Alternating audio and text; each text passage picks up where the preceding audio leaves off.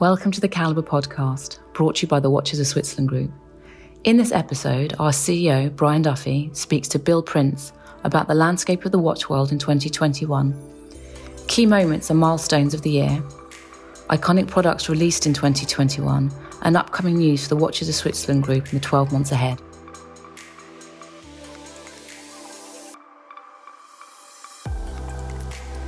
So, hello everybody, and uh, welcome to the Watches of Switzerland uh, podcast. Uh, I haven't done a podcast for a while, um, so I'm really delighted to be doing this one with uh, one of my favourite people in the world of watches, uh, Mr. Bill Prince.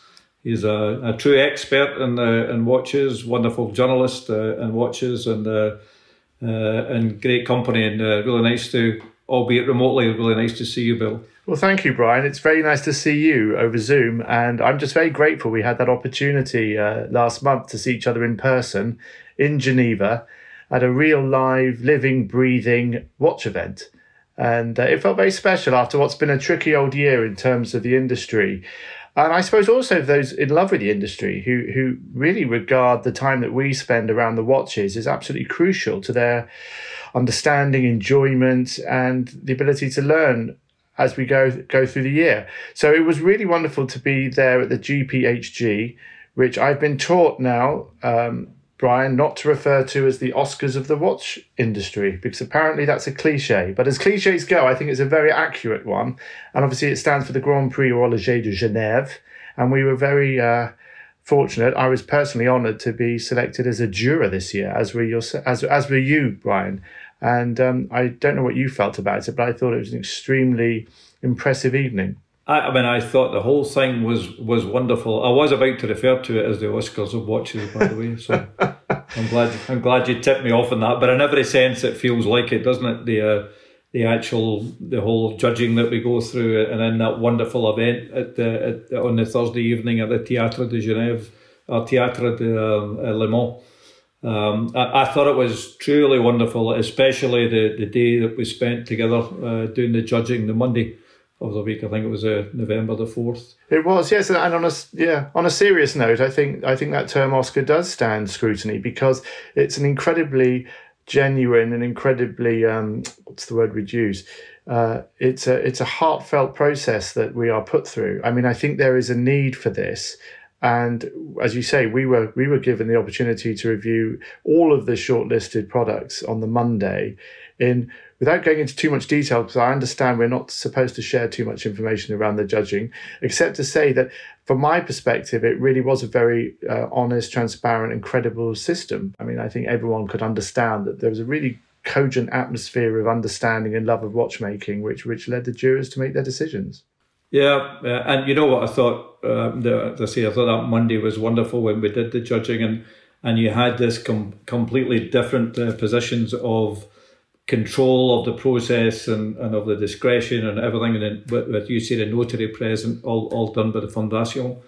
And uh, then we had our, our chairman. We had uh, we had Nick Foulkes chairing it for the first time, and he's he's just so irreverent and uh, at the same time entertaining and at the same time efficient. He actually pushed us all through and brought a bit of levity uh, to it all. But um, uh, uh, very different approaches between Nick and the Swiss uh, overall.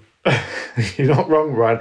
But Brian, you'll know more about this than any man alive. I mean, it takes it takes skill to sit on a committee. It takes skill to be able to run a meeting, and in fairness, given the sort of broad church that had been assembled in terms of the jurors, I count myself one of them, from journalists to yourself in the in the uh, I would consider to be the sharp end of the business in in, in conveying the, the beauty and the brilliance of these timepieces to the to, to, to the to the audience that that uh, requests them.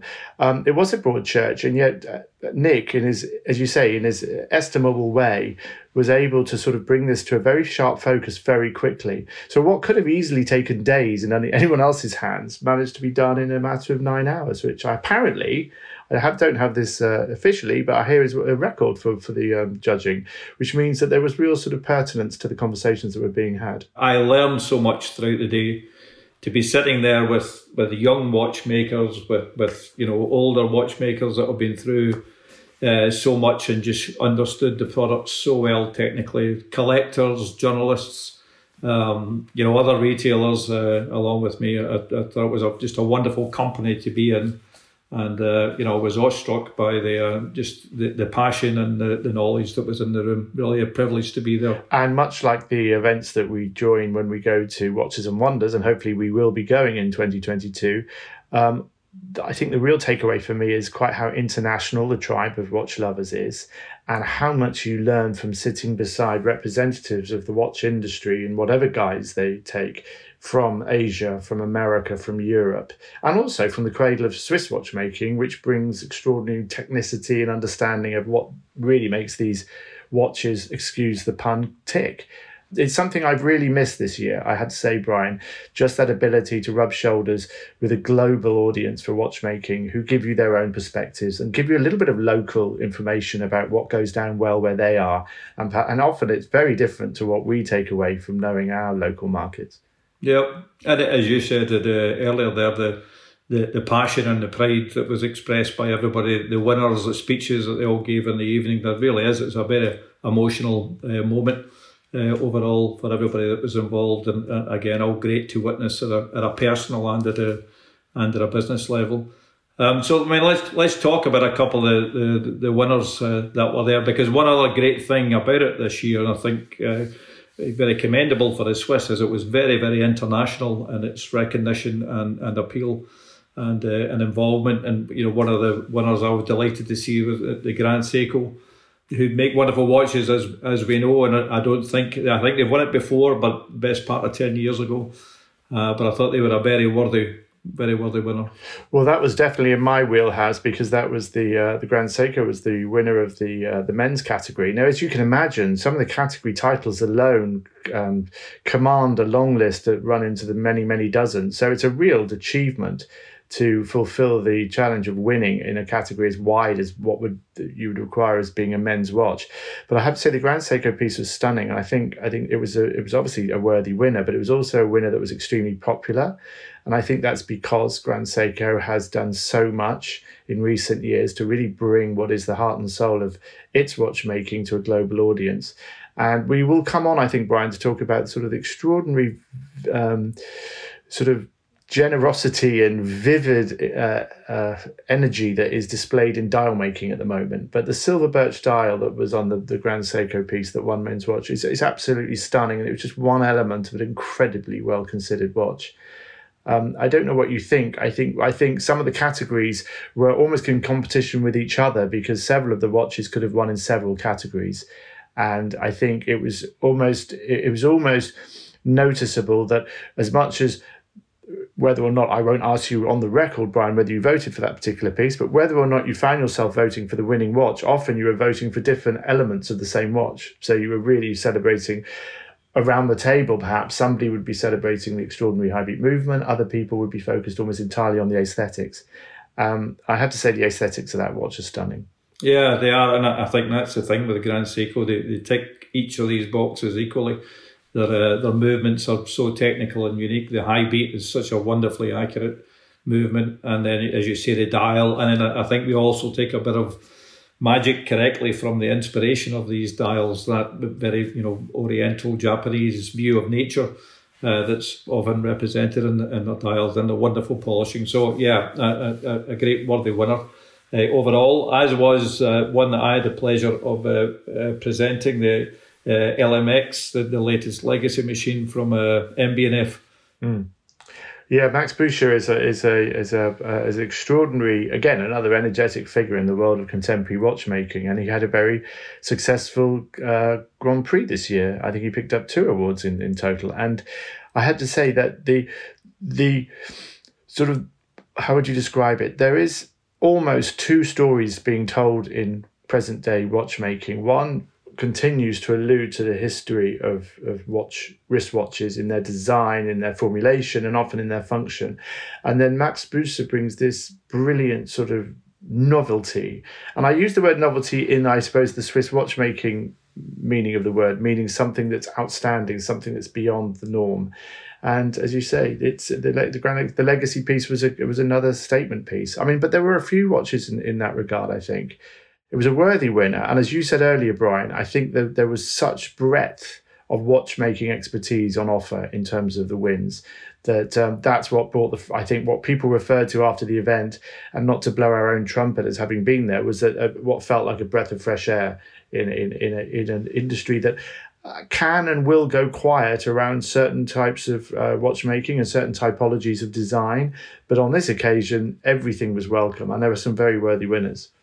Yep, yep. And uh, I mean, Max is, I think, such a recognised uh, character and inspiration and innovator. And, uh, and we are delighted at Watch of Switzerland. We're going to be opening uh, with uh, with MB&F uh, next spring in, uh, in Regent Street. So we'll be delighted to uh, present the wonders that he does to the uh, to London and the, and the UK market. I was also delighted to see Zenith Zenith win the um, chronograph. And they get such a wonderful history and association with chronograph, of course. I think I can say with respect, I think it was one of the most popular awards on the night. And I think that's for any number of reasons. I think one of them is the stark, stark realization that despite producing the El Primero, uh, integrated automatic chronograph movement back in 1969, which really changed the face of the industry. And as we know, went on to run inside the Rolex Daytona for many years. Um, Zenith itself had never picked up a prize in this category at the, at the Grand Prix. Despite being a highly decorated manufacturer in its own right, it had not been celebrated for the single most important chronograph movement that was ever produced, possibly. And I think its execution in the Chronomaster Sport um, which is an entirely new model compared to the how we've been used to seeing the El Primero in the Chronomaster range, um, really underlines quite the power of the of, of, the piece. Uh, it's it was, I understand, planned to be released last year. I mean, the work had obviously been going on for several years prior to that, but the big launch had plan- been planned for 2020.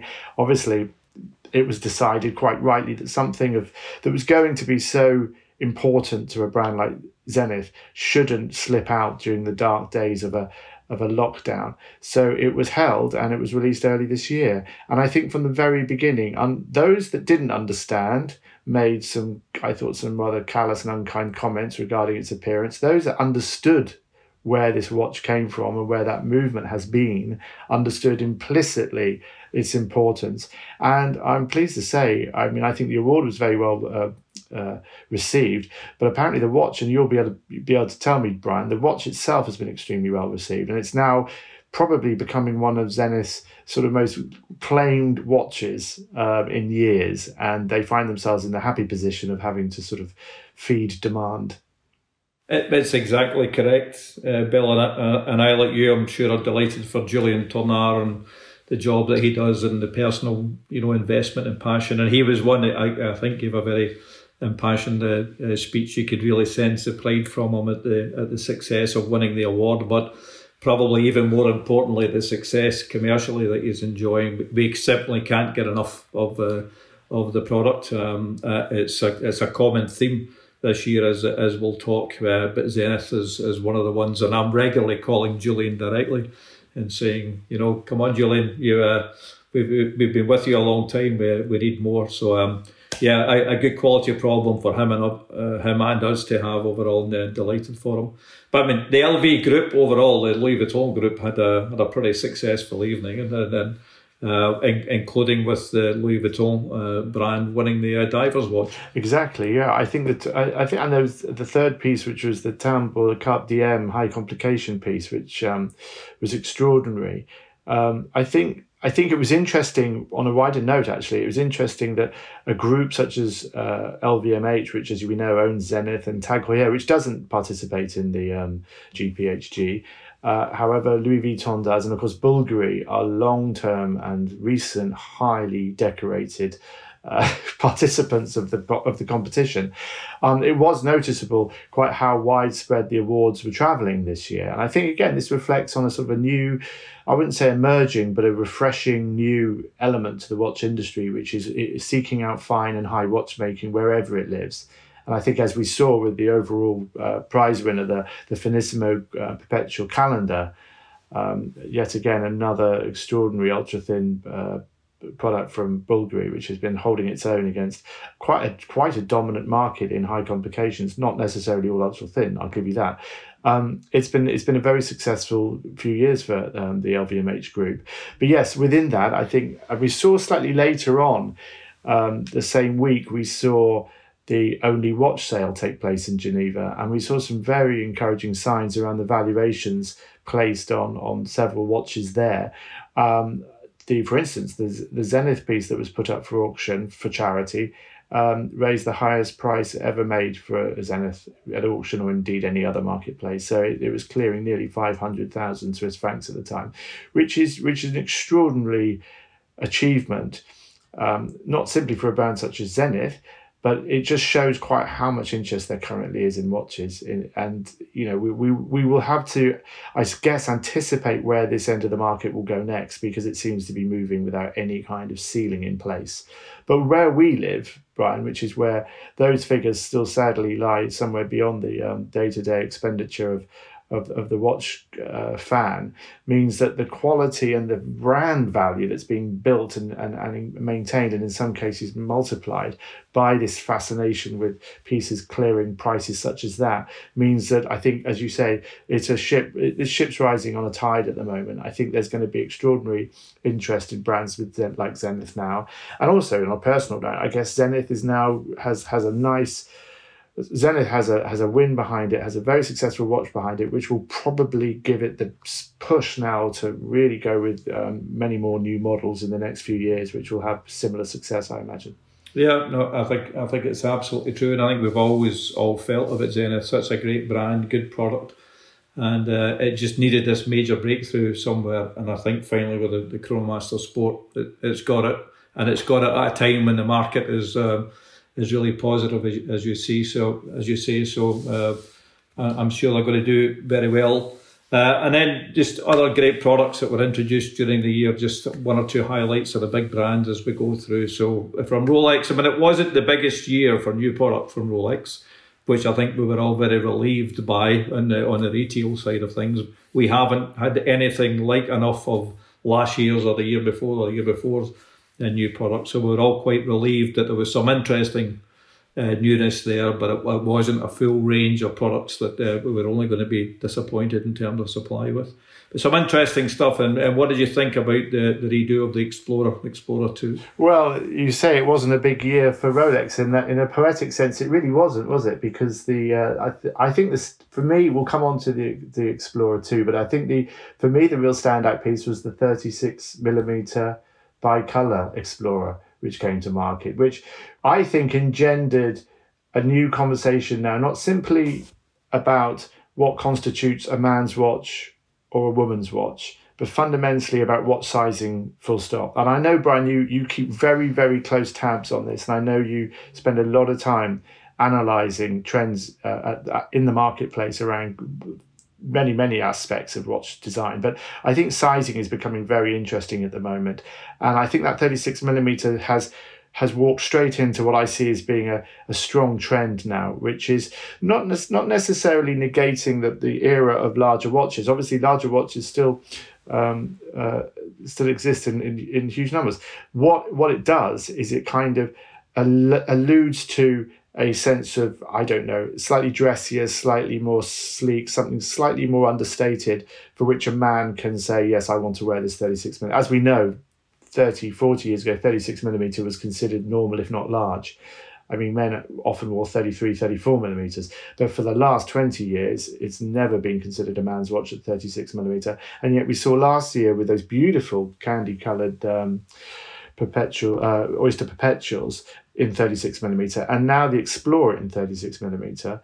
Um, it's it's definitely here to stay, and it's definitely it's definitely combining with some other brands. I'm thinking now of that extraordinary Audemars Piguet 34 millimeter Royal Oak in in black ceramic with the rose gold uh, um, screws. Absolutely stunning. And and again, if you follow the feeds on people's social media, there's no distinction as to who might wear that watch. It's just a beautiful watch, and it's 34. Now, 34 millimeter is on the small side for a man, but many men have shown great interest in that watch, as as have women. But coming back to the Explorer, no, it was a it was a it was a pretty pretty. Um, uh, interesting lineup from the perspective of bringing gold into the case materials of a of a tool watch such as the Explorer. That created some uh, dust on, the social media platforms, as you can imagine. And then we come to the obviously the the the Explorer Two, which again in everything Rolex does has been refined once more. I mean, it's it's it's a piece that obviously has has stood the test of time. It's stood a great deal of other tests as well. Um, it's probably, I guess, with the, uh, outside of the GMT, it's probably one of the most well watches ever produced, given its sort of ability to operate in all climates, all conditions, underground, in the pitch dark of an Arctic or Antarctic winter. It's a watch that's really earned its spurs. It's celebrating an anniversary, but the fact that it's brought all of these uh, elements together and yet retained all of that sort of working heft and strength and reliability is is is really really impressive. Actually, it's interesting because it's a, it's a very I think it's a very clean expression of what we would consider to be a classic Rolex professional watch. But at the same time, there was so much else to enjoy in Rolex. And we talked a little bit about dials earlier, but I think one of the one, wonderful um, elements of this year's collection has been this sort of uh, uh, audacity almost. It's this, this, this approach to creating dials that really do uh, express themselves. I'm, I'm thinking of the Daytonas with the uh, with the meteorite dials. We've seen meteorite dials before, but to bring a meteorite dial into the Daytona seems to me a uh, almost avant-garde act coming from where the Daytona came from. And then you, you were very you were very fond of the uh, the more organic uh, earthbound creations that have found themselves onto dial with the Palm. Yeah, I thought it was lovely uh, when I saw it, and again, quite quite audacious and quite, but, but we get used to that kind of audacity from uh, from Rolex. Um, did did and I think it's like everything you see from Rolex, you just your mind quickly goes down to just start agreeing with it because you know how much sort of thought it has has gone into it. But I, I did love that. Uh, green, I think I know we're going to talk about colour and we'll talk about green, but certainly green is hugely popular and really really works with a uh, with a steel watch. I think uh, very very well. Um, and I can tell you again, it's we of, course can't get enough of it. And of course, as soon as it was publicised, we had people calling. We had waiting lists. The same with the fluted dial uh, as well, and that had all come in the back of the joyful colours that had all come out on the on the thirty six millimeter. So I, I think Rolex has really helped. It really helped. In fact, led the whole legitimising of you know adventurous colour uh, in watches, which is great fun. Yeah.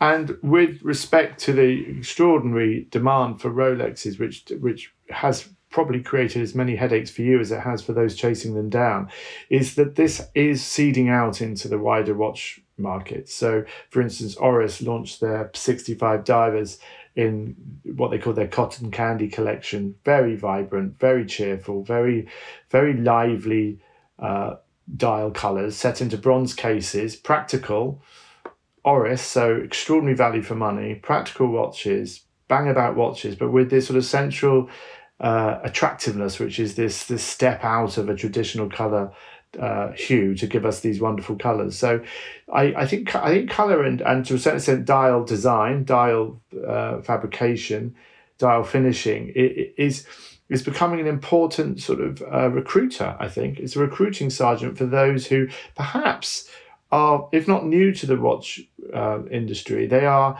they are wondering where to go next, or they're wondering why a watch brings so much enjoyment. And I think color alone can really deliver enjoyment for somebody who possibly hasn't really thought about wearing a watch on a daily basis. Because as we know, there has been this drift away from watches towards timekeeping using other technological devices.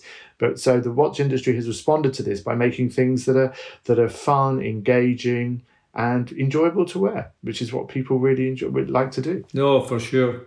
You know, at our, our wonderful store in Soho, when, when you go now, we have um, collections of products that are all just screaming colour. So we have Rolex there with the joyful colours.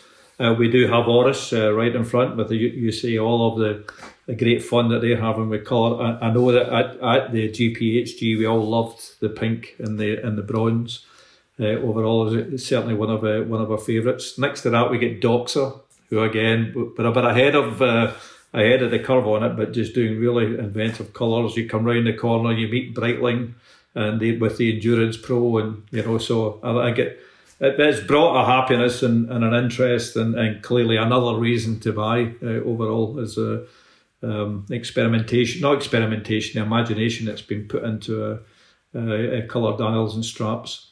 And I, I, do think the change in straps as well helps. I mean, the, the, clearly there's been a huge increase in rubber uh, straps and, and the whole diver category. So that obviously, I think, uh, gives a material that works very well with the with these colours it's probably an overlooked part of the business how how much time the brands have spent perfecting and they need to be perfected for obvious reasons. No one wants to see their watch crashing to the ground. But the the, the technicity used in the construction of, um, of a quick change strap is not to be underestimated. And yet it seems to be something that that all brands obviously Audemars Piguet have brought theirs into the new Royal Oak um, offshore collection this year which is again another stunning collection. Um, incredible use of colorways as well um, there's there's definitely this this understanding that customization doesn't necessarily lie at the heart of every watch purchaser's uh, pyramid of, of, need, but it is something that offers just that extra gear change that allows people to swap out how they dress their watch and obviously allows them to make those color coordinations that you described between strap and dial. So it's it's it's definitely it's definitely furnishing the, the, the consumer with much more choice, a wider choice. And in the case of Tudor, for instance, who will supply several straps or at least two straps with each piece, there's a real understanding that, that, that the brands want the consumer to enjoy the piece as much as possible. Yeah, and, and I think the strap is a, a relatively inexpensive way of creating choice and interest. And now interchangeable straps, I think, are, are great developments overall and hugely increases just the wearing occasions for the, for your watch and, and uh, situations that you can enjoy it. Um, just moving to, to Patek, and I, I think they've done an amazing job of new product introduction during this whole period. And and I think it's been so much more exciting and uh, commercially efficient as well for them to be introducing products. Uh, you you look forward to the morning looking at your email to see is is there another Patek being announced because they're announcing it, it's available, they're delivering it, and um, and it's always something you don't don't expect. I think in a year we've had around twenty four uh, new, so so very very exciting. But just two things I wanted to uh, get your your comments on is the the first being the new Calatrava. Yeah, the Clou de Paris. I think it, it almost got lost in all of the all of the talk around um, several standout pieces. I mean, I will come on to it, but the the new perpetual calendar, inline perpetual calendar reference five two three six, astonishing piece of work. But coming back to the Clou de Paris Calatrava, obviously the Calatrava is is is is almost is is the is the foundation of the modern of the modern wristwatch in terms of how people perceive Patek Philippe, and it's an ageless, elegant dress watch that always finds its audience, is never out of time, um, and retains all of its grace and quality, even at moments when people are pursuing outsized outre watches and uh, and and several other pieces within the Patek family. But what's special about the new Calatrava is that not only does it retain this this red thread all the way back to the 30s and and, and the and the first Calatravas, but it also contains this extraordinary new movement, double barrels, heightened um, heightened um, energy reserves, greater accuracy. It's it's a phenomenal piece of watchmaking that sits within uh, well, I suppose you might call it neoclassical, but either way, a very classical perspective.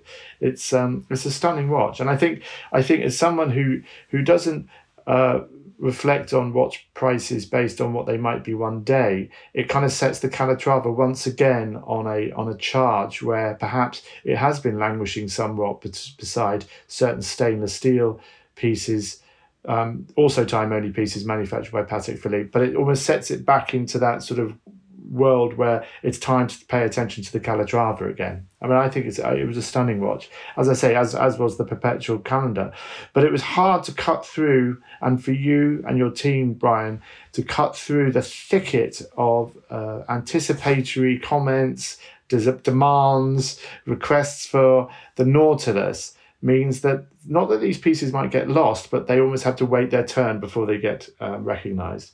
And I think we should speak a little bit about the Nautilus only because its its sort of reputation and therefore its value went shooting up again this year when it was announced that the uh, the iconic 5711 was being discontinued.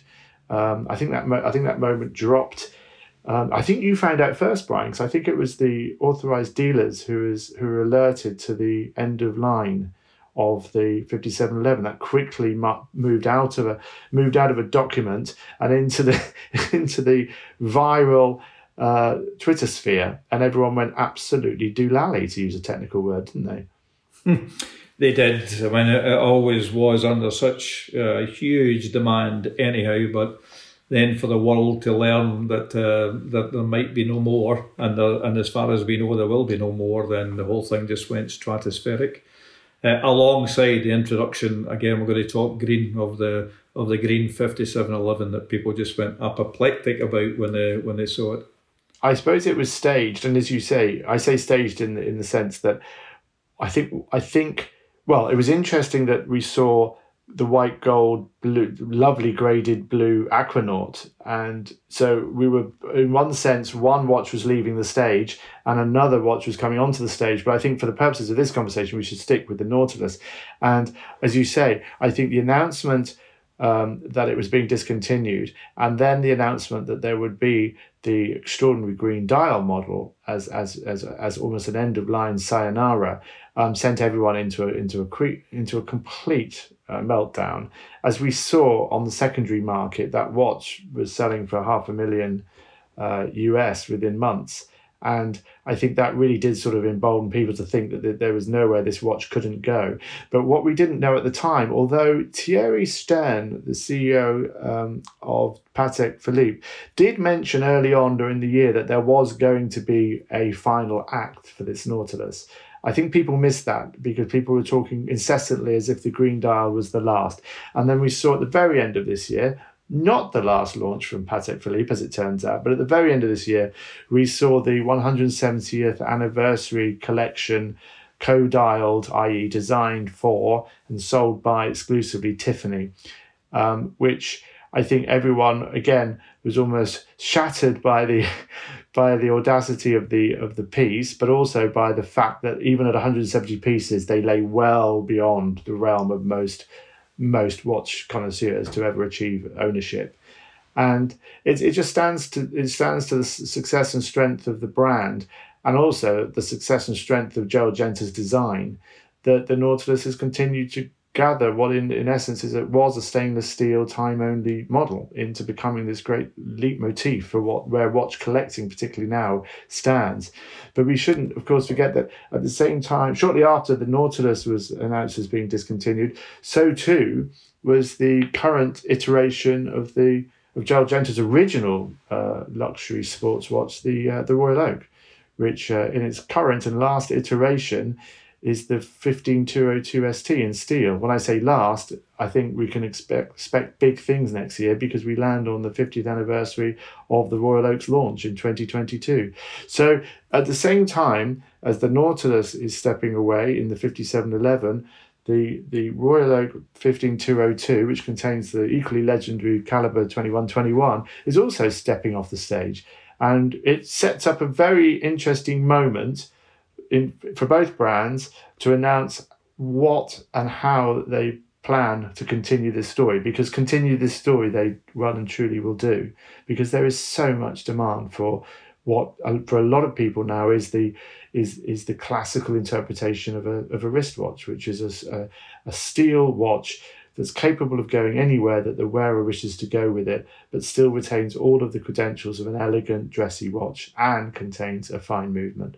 So it's it's it's probably been a very very big year for what at the time back in the seventies was possibly seen as an experiment in in turning a a tool watch into a luxury timepiece. So it's it's been a fascinating year from that perspective. Yeah, we've got, we've got a lot to be grateful to. Uh, Gerald Genta for it. I mean, as, as we've been talking through here, even in Bulgari, Bulgari, I don't know if you mentioned that uh, the the Bulgari design was Gerald Genta, then, then of course uh, Nautilus and uh, and his first and probably most, oof, even as I say that I correct myself, but his uh, his first you know introduction of of its kind being the being the Royal Oak in '72, such an influential uh, designer. Yeah, I th- I think I, I think with between the Nautilus and the Royal Oak, both having very important years, and in case of the Royal Oak, certainly next year will become another even more important year.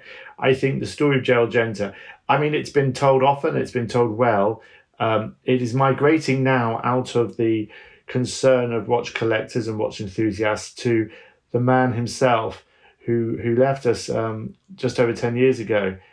Um, it's it becoming a sort of less than a local legend within watchmaking, but becoming a, now a sort of a recognized design genius across all disciplines. And he was incredibly, incredibly um, uh, prolific. I mean, obviously, within the watch industry, people tend to focus on those models that he was uh, most closely involved in, but his hand was in lots of watches, and he'd worked with Rolex in the past. He worked with Omega. He worked with Hamilton very early on. Um, there is any number of watches that you can. IWC with the Ingenieur, uh, Vacheron Constantin, which we may come on to actually, um, in, in terms of developing the Vacheron Constantin steel models. There's there's an extraordinary sort of breadth of, of engagement from Gerald Genta in watchmaking and in the design of watches. And his legacy lives on. And as you mentioned, Bulgari, who have an extraordinary line with Finissimo, which is just, again, I think it's almost a contemporary, well, again, it's a contemporary classic now. I mean, I think people can recognize the Finissimo from 15 feet in the same way they can recognize a, a Royal Oak or a Nautilus. Um, but within the Bulgari design portfolio, there's the Octo and the Roma Roma. And Gerald Genta worked very closely with the Bulgari family in the 70s producing these pieces, and the legacy lives on in those watches. And at the same time, he was released from that industry to work on his own watches, out of which he had the novelties that uh, in, introduced Disney characters to the dials of watches, which at the time caused certain amounts of um, raised eyebrows, but now again have become legends in their own time. And Bulgari this year have reintroduced under its own dial name the Gerald Genta Mickey Mouse watch. And I think it's fascinating that that that this sense of fun and and uh, should we say, oh, certainly a, a, more relaxed approach to watchmaking is returning at this moment and I think it puts this. Uh, I think it puts Gerald Genta's story in good stead for next year because I think there's a lot more to come in terms of explaining quite what he did, and there are a lot of brands who owe him a very great deal, and there's still a lot of brands whose work can, who his work can be seen within, which are probably more accessible than a Nautilus right now. So it will be a very big year for Gerald Genta, I think, a very big uh, year for his designs. And I think those brands that have benefited from his from his input over the years will obviously be thinking about how that might be um, orchestrated as well. Yeah, and yeah, no, I think a lot to look forward to there. Um, just moving on, one brand that's relatively recent, certainly its reintroduction to the UK, relatively recent, but has had a phenomenal year, uh, has been Tudor. And uh, some some amazing new products, a wonderful brand that its own right. So obviously, uh, is part of Rolex and, and has the benefit of that wonderful uh, group and resources behind it, but as a brand in its own right. But some really fantastic new products coming out the silver, the gold, uh, the black with the ceramic. and uh, the brand is really um, really hit form uh, overall. I have to say, I, ima- I imagine Tudor must be giving certain brands cold nights of the soul. I mean, their combination of of value and quality and engagement and um, which and experimentation in terms of the uh, the sterling silver piece they released this year is just off the scale at the moment. For me, I th- I think the black base ceramic coming in at the price that it came in at and offering for the first time in a Tudor, it's something that Omega has offered for several years, which is a which is a testing regimen known as METAS, which is uh, is not dissimilar to a, uh, a, a COSC certification, which covers chronometry, robustness, reliability, and other elements, but is, is considered to be uh, of a rather more um, distinctive air because it, it requires the, the, the organization itself, Metas, to set up shop in your own workshops where it has a key to a room which has all the testing materials required to test your own watches and to which no one can enter apart from a Metas employee. I mean, it's an incredibly involved and involving process to do it. And I think with the Omega offering its watches with METAS certification and now Tudor offering its own watches with METAS certification, and with respect, there being a price differential in that itself, means that I think the value proposition for Tudor just gets just grows and grows and grows. And as you say, Brian, the models themselves look stunning. I mean, we had the Tudor Black Bay 58 in bronze. And we've had the ceramic piece and the sterling piece, and now at the end of the year they dropped the uh, the Pelagos, which is their dive watch, which I still think is a humdinger. I mean, I, I think that blue dial Pelagos watch. It was there at launch in 2014 when they renewed the brand's equity in the in the northern hemisphere but it, it's it, it was taking second place almost to the black bay story and the and the 58 story and now it's right back in the frame and again it represents extraordinary value. And interestingly although it's it's dedicated to a french dive team but rather than limiting the numbers they're going to limit production by the year in which the watch is produced. So at the end of each year when that year has concluded, however watches are made, are sold, and then the case back will indicate that you're moving into another year. So that's another interesting, and Tudor are very imaginative in this respect. Not only are they offering great after sales service and great value for money, and they're being generous in terms of strap replacements and also uh, uh, uh, additional straps with each purchase, but they're also coming up with clever uh, techniques to make you really want to kind of con- pursue and consume their story, if you see what I mean. So a watch that you know you won't have to chase down one of a hundred, um, but know that you need to buy this year's model because it won't be available next year is a wonderful, a wonderful thing. They're very clever. Um, but as, as, you rightly say, as you went through the value for money, what you're getting for. Uh, you know, the amount of watch you're getting. In the case of the chronograph, for example, you know, the 3900, um, really, really tremendous quality of, of product from a very cool brand. So, not surprising that it's that it's doing so well, and, and once again, one that we you know can't get enough of. Uh, it was a great year for uh, for Omega, uh, and the, the year before, the 2020, they had such bad luck, if you like, the Olympics getting cancelled uh, or, or delayed, at least the um, uh, the Bond movie getting delayed. But then, of course, all that then came on board in 2021. And just to mention, the, the most successful Bond watch ever, uh, actually. Um, and uh, what did you think of it?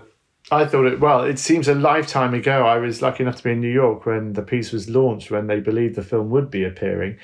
Uh, so we met in New York in December 2019, as I recall, and, and Daniel was there. And, and, and for once, when somebody speaks about an, a, a genuine collaboration around the design of a piece, you sense that Daniel Craig had taken a hands on approach to this watch because it had all of that lovely neo vintage feel of a Seamaster, and then it had the additional qualities of the Milanese strap, and it was it was a it was a lovely piece. And then of course we then had this extraordinary weight, not particularly in terms of the piece itself, but just waiting to see how it would occupy the screen when the film finally arrived. Well, lo and behold, it did arrive. It didn't disappoint, and I think the whole Seamaster 300 story that Omega have told this year has been incredible. It's been it's it's been a trying time. Obviously, the other big pillar of Omega's communication story is the Olympics, and that was delayed by one year. Happily, they now go into um, the Winter Olympics early next year, but they've had it had been a drought for Omega in terms of telling the stories around which these watches have been produced. So, but I you can't, and then and, and at the same time they kept doing what they do best, and they evolved and elevated the Deville collection once again, and it's been it's been just a, another sort of knockout year for Omega, I think. And I look forward to next year as well because now, in one sense, they've got perhaps certain elements of that story behind them, and it will be interesting to see what they develop from here on in. Yeah, you know, I, I, I think you rightly say that they've got great momentum. They've got such great pillars with Speedmaster and and Seamaster and the Moonwatch and uh, and and uh, Olympics and the and so on. And uh, but you know, it's it's such a great time for watches overall because it could be equally complementary of so many brands at the moment. There's such vitality behind product development, especially, uh, and uh, and marketing and support. So, and one of them, of course, being Cartier, who have, who have been on a great roll for the last couple of years and, and had a super year. And uh, one of the products we can't keep in stock again is the Santos skeleton. It's become so popular. Right, how interesting! That's so interesting. I think when Cartier, when Cartier a few years ago um, determined to to probably take a, a more uh, what should we say a more considered look at its. I mean, it's Cartier is a brand that that that is focused and is has been developed around these extraordinary shapes of their watches, and each shape has its own lineage, its own legacy, obviously its own fan base as well. And to have a collection of watches where each watch has a distinctive shape that gathers and, and gives its own sense of self is really remarkable. And and uh, Vigneron, the the CEO, the way he has sort of expertly made a journey through these pieces over the last four or five years, I think has been been astounding. And as you say, when the Santos, I think it was about four years ago now, when the Santos was relaunched in, in several case sizes, I mean, it was clear that that is it's 1904. I mean, it's one of the very earliest wristwatches ever produced, and yet it was completely and utterly correct for the for the market into which it was reappearing in the in the early 21st century. And I think what was really interesting this year is the Must de Cartier, which was launched in the 70s as almost a it was a diffusion. They would never have used the term at the time, Brian, would they? But I mean, it was a diffusion line for um, for the Cartier tank. It was a way of getting more watches into the marketplace. They were quartz driven, and at the same time, it built up this sort of steady uh, fan base. I understand at the time in the seventies, although it was slightly smaller um, and it had coloured dials, uh, came on a variety of uh, straps it was very much a unisex watch, which was very key to the seventies moment as well. So it was never dis- it was never considered to be a ladies' line or a men's line. It was it was the Must Cartier. So when it reappears in twenty twenty one, again as a, as a as a very value added model in the Cartier line. It, it, it hits the market just when we are talking about this nature of gender fluidity and actually what does a watch who who gets to wear a watch, I suppose. Who who decides whether it's suitable for a man or a woman? And the Must Cartier, 50 years after, 45 years after it launched, suddenly comes back and is back bang right in the right place at the right time. And I know many people who are very anxious to get hold of one. And then at the same time, the the, the credible uh, the Cloche was reissued this year. Um, last year, the Cintré was reissued. So this concept of shapes and the, and the way they're just ineffably Cartier is perfect. I think it's one of the finest performing watch brands in, in, going at the moment because it is so focused on playing to its strengths at the moment, which is obviously its its um, irreducible and indelible design shapes. Yeah, no, I think that's right, and I totally agree with you that Cyrille Vigneron has has uh, really focused on absolutely perfect uh, relaunches of these uh, iconic ranges like like Santos, uh, like the Pasha that we've just seen, like the Must.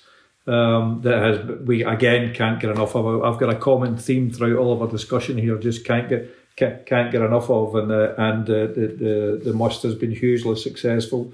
We've also seen a trend towards men buying the Cartier in the UK, which is interesting. Uh, in the US, it's always been a very popular men's uh, uh, brand, Cartier, and a lot of famous historic icons. JFK, I think, wore a Cartier his inauguration, if I remember right. Andy Warhol, I think, like the story about him is he wore one that never worked, but he, he just thought it looked so beautiful. But obviously, right twice a day. But um, I saw a great picture of Keith Richards wearing a Santos on, on, on the other day. I mean, it's, it's again, it's it's a watch that sort of travelled far and wide uh, so it's a they're a really cool brand. I want I wonder I wonder, and I'm I'd love to know Brian what you think. But I think with so much activity and interest in the auction scene around watches, particularly contemporary classics, we're not talking about ultra rare, ultra vintage pieces anymore. We're talking about contemporary watches. Such is the marketplace that it's driving interest to the product itself. People are fascinated now by a brand like Cartier and those designs because they are timeless, and people do want to invest in something that they think has has has legs, shall we say? It has some future as well as a past. And I think that I think that's determining how people spend their money. And the and the wonder is that if if you can't find the grail piece as they call it that you're looking for, you'll find something if not if not similar something that's equally as attractive so i think it does broaden the market people are I think, with respect, I think almost the Chronomaster Sport from Zenith. Uh, if you're unable to get hold of a, a Daytona, I mean, look at the Chronomaster Sport. I mean, it's, it's it, it holds the El Primero that powered the Daytona for many years.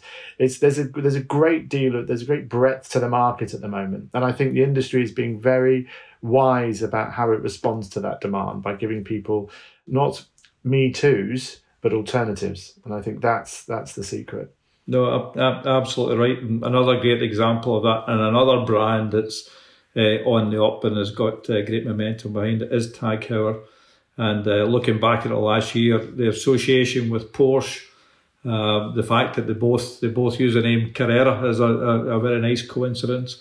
Uh, but those products are, are really really nice and, and a, a completely new statement for the brand. Yeah, you couldn't quite believe that that relationship hadn't been struck up decades earlier, could you? I mean, it was it was it was a marriage meant to be.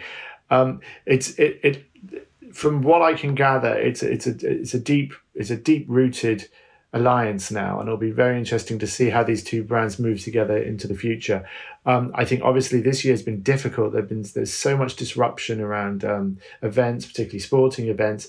Um, we wait to see what what may develop. Hopefully early next year at the Monaco Grand Prix if they if they come together there. But I also loved, and it hasn't been overlooked, but it's as you say, there's such a there's such a smorgasbord now of, of, of, of wonderful product that you kind of have to recall the fact that the Aquaracer was redesigned and relaunched this year as well. And that's formidably, as much as we, uh, in the same way as we talk about Tudor and, and the value proposition at Tudor, I think the Aquaracer, for anyone who's looking for a, a sports dive watch, I mean, the, the value proposition for the Aquaracer at Tag Heuer is unbeatable, I think.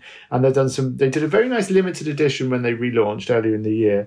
And then subsequent to that, they did a, um, a, a night dive model that was first available in the early 80s um, with a beautiful loomed uh, uh, batons um, it's a very handsome piece. It kind of trends back to that sort of early 80s vibe, which, as we were talking earlier about how watches seem to own their time when they were launched and can find their time again, it seems about right as well. As, just as the Pasha brought the 80s back, I think the Aquaracer, and particularly in that model, is bringing something of that early 80s vibe back as well. So, no, that was really impressive, I think.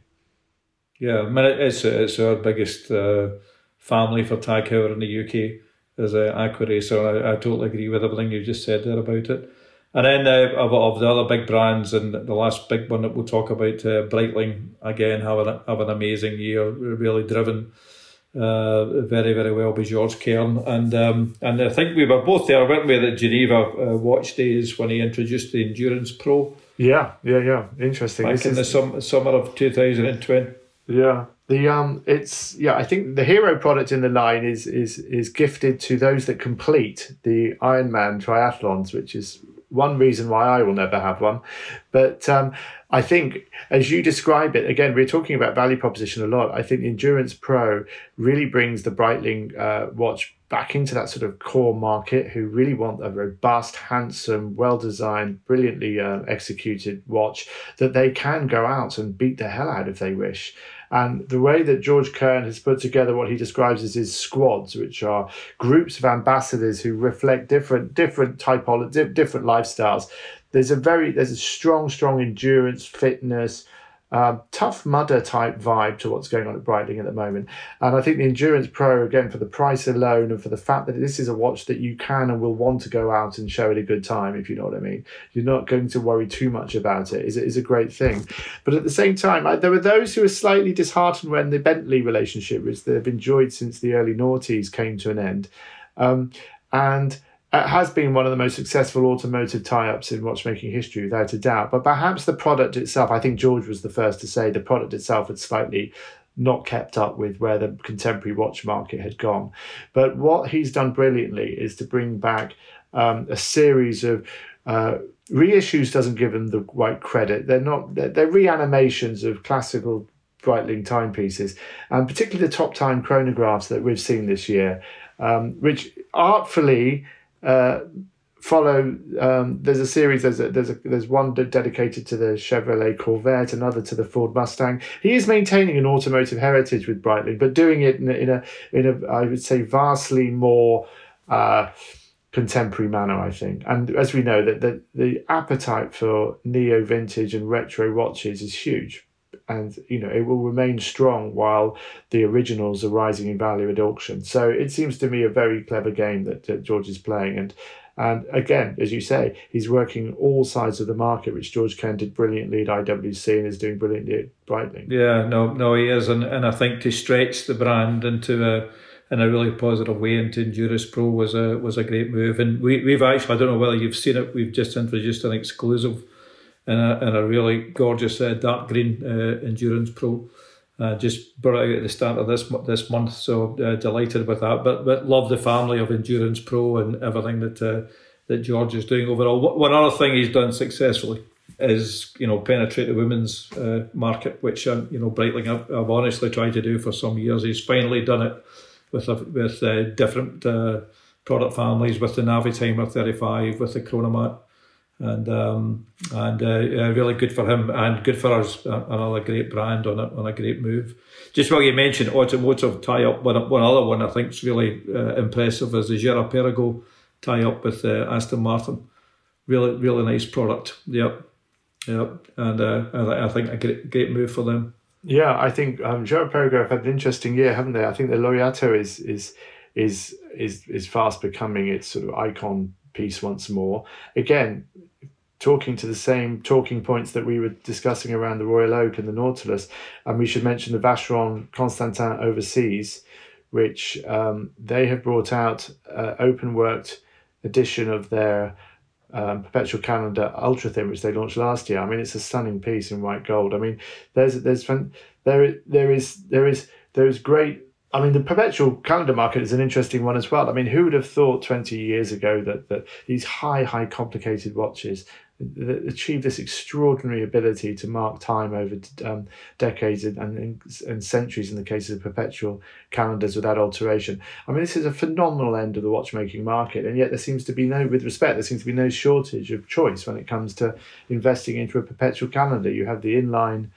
Um, 5236 from Patek, which is obviously going to become an instant collector's items, but you have new pieces by Lange, by IWC, um, and of course by Bulgari. I mean, it's it's it's an industry now that seems to be operating, firing on every cylinder available, and discovering new cylinders to fire up. I mean, there doesn't seem to be any um, lack of pace against to, against everything else that's been going on. The watch industry, by dint of not being seasonal like the fashion industry, and with respect being quite locally situated in the sense that supply chains are narrower and shorter in parts of Switzerland and Japan than they might be in a fashion house in another part of the world means that the the rate that the pace at which the watch industry is presenting new product and the quality of that product is quite I would argue unprecedented. I certainly I, I still regard myself as a novice in this industry. I've been in it eight years and and what we've experienced in the last year, last 18 months is certainly unprecedentedly positive in my experience. And, and like we've been discussing, and it's coming from so many brands in so many ways, but great, great developments, uh, great uh, commercial, great, I think, recognition of what trends are out there in the world uh, socially and all getting represented in the in product. And I mean, on that, there's some really good and very welcome developments we can see from an environmental, you know, standpoint uh, you know, from Cartier, the, the photovoltaic, uh, solar powered. Yeah, the solar uh, product yeah. that's coming out, which, yeah, yeah really cool. I can't even remember what the uh, strap is made of. Apple is in there somewhere. It's all recycled. Yeah. Did you see the Oris uh, Aquis with the uh, the the PET, the plastic yeah. dial? I mean, it was it was recovered recovered plastic dial. I mean, it's it's an interesting it's an interesting element for my for me, a, mechanical watch is a, is a sustainable item in its own right, simply because it is designed and can and will, if looked after, run for uh, lifetimes. So it is probably one of the most sustainable objects you could ever own. But the fact that the, the fact that the industry itself is now investing in much more of its time into finding solutions to leather straps and, and certain elements of the, the the the mined minerals and, and precious metals that go into these pieces means that you know they are again on the front foot for these developments and they are creating great product as it as they go up. Panerai we should mention has been doing this for several years now but but I think all brands are are, are paying much closer attention to this fundamentally I think because the audience because of the generation that's coming into mechanical watch ownership and quartz watch ownership are requiring it of all of their of their uh, all of their products that they are made to a to a degree that they they don't feel they're hurting the planet. So it's it's it is extraordinary. But I wonder, Brian, from your point of view, is um, how how is twenty twenty two looking for you? What what what what do you feel the the market will be doing next year? Well, we're we're very positive about the prospects of uh, 2022. I mean, I think we came out of another tough year for the world uh, overall in 2021, but um, but it actually has been a positive one as we've been discussing for the for the watch industry overall, and so many great things happening. We don't have time to talk about them all. You know, IWC's great success with the pilot. Um, uh, Panerai is you know, having a great success too. Um, uh, overall, um, new bracelet watches and, and so on, the Luminor. So lots of great stuff happening in the industry. And overall, the industry doing well, despite the fact that there's no tourism happening around the world. And we're all focused on, on domestic markets. But uh, I think it's been a very, very healthy thing all round. So looking ahead to 2022, uh, I think I see this continuing. Um, I, I, see us continuing having this major challenge of supply um, you know, not coming anywhere near to fulfilling demand. I, I, hope it starts to get corrected to some extent. And uh, there are some good things, some of the brands that we've talked about. So Audemars, uh, you, you'll know, has increased their potential with the opening of a factory in Le Locle. Uh, and I think in anticipation of the 50th anniversary of, or whether anticipation or not, it's certainly very, very good timing for the uh, the 50th uh, anniversary of, of the Royal Oak. Uh, I know that Tudor uh, with the demand that's on them. They're looking to increase capacity. Uh, I don't believe Patek are going to increase the unit significantly, but they now have everything centred in the in Plan-les-Ouates where, where you've been. So I think it's a great deal more efficient from the point of view of, of product variety and development and, and so on as, as we've been discussing. So I think the whole industry, great investment in infrastructure, great investment in product development. And I think what we are seeing, we've always felt in our group that um, uh, that the the category is significantly underdeveloped. Uh, and we always say everybody wants a watch, and, and I know you'll experience too when you tell people you're um, what you do and you write about, but before you know it, you're, you're finding somebody saying, "Oh, I tell me more about the Vacheron overseas or whatever." I've always thought about it, or I've always loved the idea of a, a Daytona or whatever. I find myself having friends I've never heard of. You know, the, the that, that swear that they sat next to me at school or whatever, and would have put them on the list for a submariner. But I think I think it all just proves there's a latent demand out there that the more often we can get out there and stimulate it, then the bigger the, the market's going to be. And I think, if anything, the whole COVID circumstances have just accelerated that. Everybody's had to be very innovative from a product development, a product launch standpoint. We've had to be very innovative in how we interact with our clients, whether remotely, whether making appointments, whether just giving them support online, whatever it may be. And we've done all of that, and I think the industry's accelerated by a few years because of the circumstances we've been in. Uh, so one of the big questions, of course, is is Watches and Wonders going to happen. One thing that you said in the introduction that we've all missed is that sit down with people and pass watches between us and talk about them. So you think Watches and Wonders will happen? Well, I'm, uh, as you know, Brian, I'm not, I'm not a betting man. Um, so I will, no, I, it'll be interesting. My get, my guess is that the, uh, that China won't be coming. There won't be much travel from Asia, depending on the state of the lockdowns. Um, currently, the US appears to be open and willing to travel. As long as we can keep the US flying and they can come to Geneva, I think we, we're in business. I think if we lose the North American and South American business, then it will be digital time again. But I, I completely agree with, and prior to that, LVMH uh, Watch Week, which supports their own brands, uh, is due to go ahead at the end of January. So we're looking at a January that should start in good shape if we are able to move. Um, otherwise, we'll enjoy the product over digital. Then we have Watches and Wonders in April. My my review of this year has been that with events such as the Grand Prix in Geneva um, and Dubai Watch Week, which is a regional hub for watch fans uh, in Dubai, hosted by the Seddiqi family. There's a growing sense that not everything has to be based around a, a, show and reveal or a trade fair. There's going to be moments, and some will be hopefully award ceremonies, others will be demonstrations, some will be brand activities. But the, there's a changing face of how the brands are going to present their work. And we should talk a little bit about AP because Audemars Piguet have recently completed their own museum in Le Brassus. Um, it's extraordinary uh, Bjarke Ingels designed space, which tells not only the story of Audemars Piguet and the two founders and the families that continue to run it, but also the whole history of that area's Swiss watchmaking traditions. And that's the kind of involvement that if there is a sunny upland coming, Brian, I hate to say this, but if there is, it's there's there's been so much not more knowledge that's been gained by people who've spent their downtime and those lonely evenings at home when they can't go to the movies or can't go to a football match, learning about watches, that there's a huge pent up interest now, which I think the industry will draw on. I think you will be able to amplify in, in, in your retail spaces globally. And I suppose if you're talking to the human heart, yes, no one can go anywhere, no one can do anything, but there's never been more dive watches on the market. You've never had a greater choice of world timers and GMT watches. Both products talk to the idea that we do want to get out there, we want to embrace life, and we want to enjoy life. So perhaps watches are also instinctively a means of dreaming. We buy a watch because it allows us to dream about another way of being or another life. So I think, without sounding too poetic at the end of the year, we are getting to the point now where we've got all of this knowledge, we've got all of this enthusiasm, it's really pent up demand, and we just need the moment to um, open up and, and go and, and really go and get involved once more with watches, which I think, to answer your question, I think Watches and Wonders will go ahead. And I think if it's part digital and part in person, so be it. But I know hopefully, Brian, you and I, myself will be there if we possibly can and we're allowed to be there.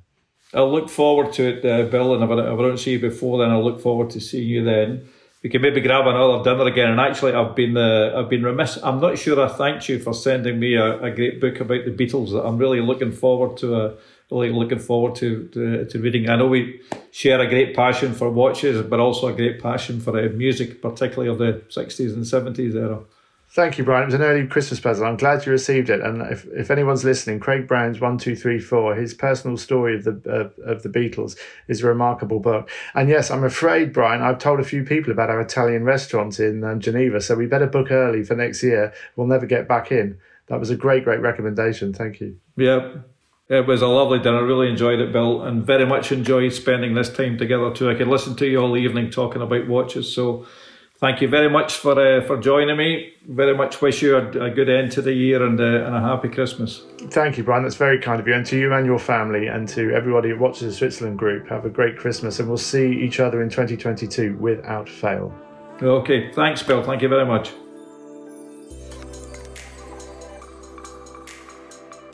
Thank you for listening to the Calibre podcast. We do hope you enjoyed it. Please do subscribe and listen to other episodes on Apple Podcast and Spotify.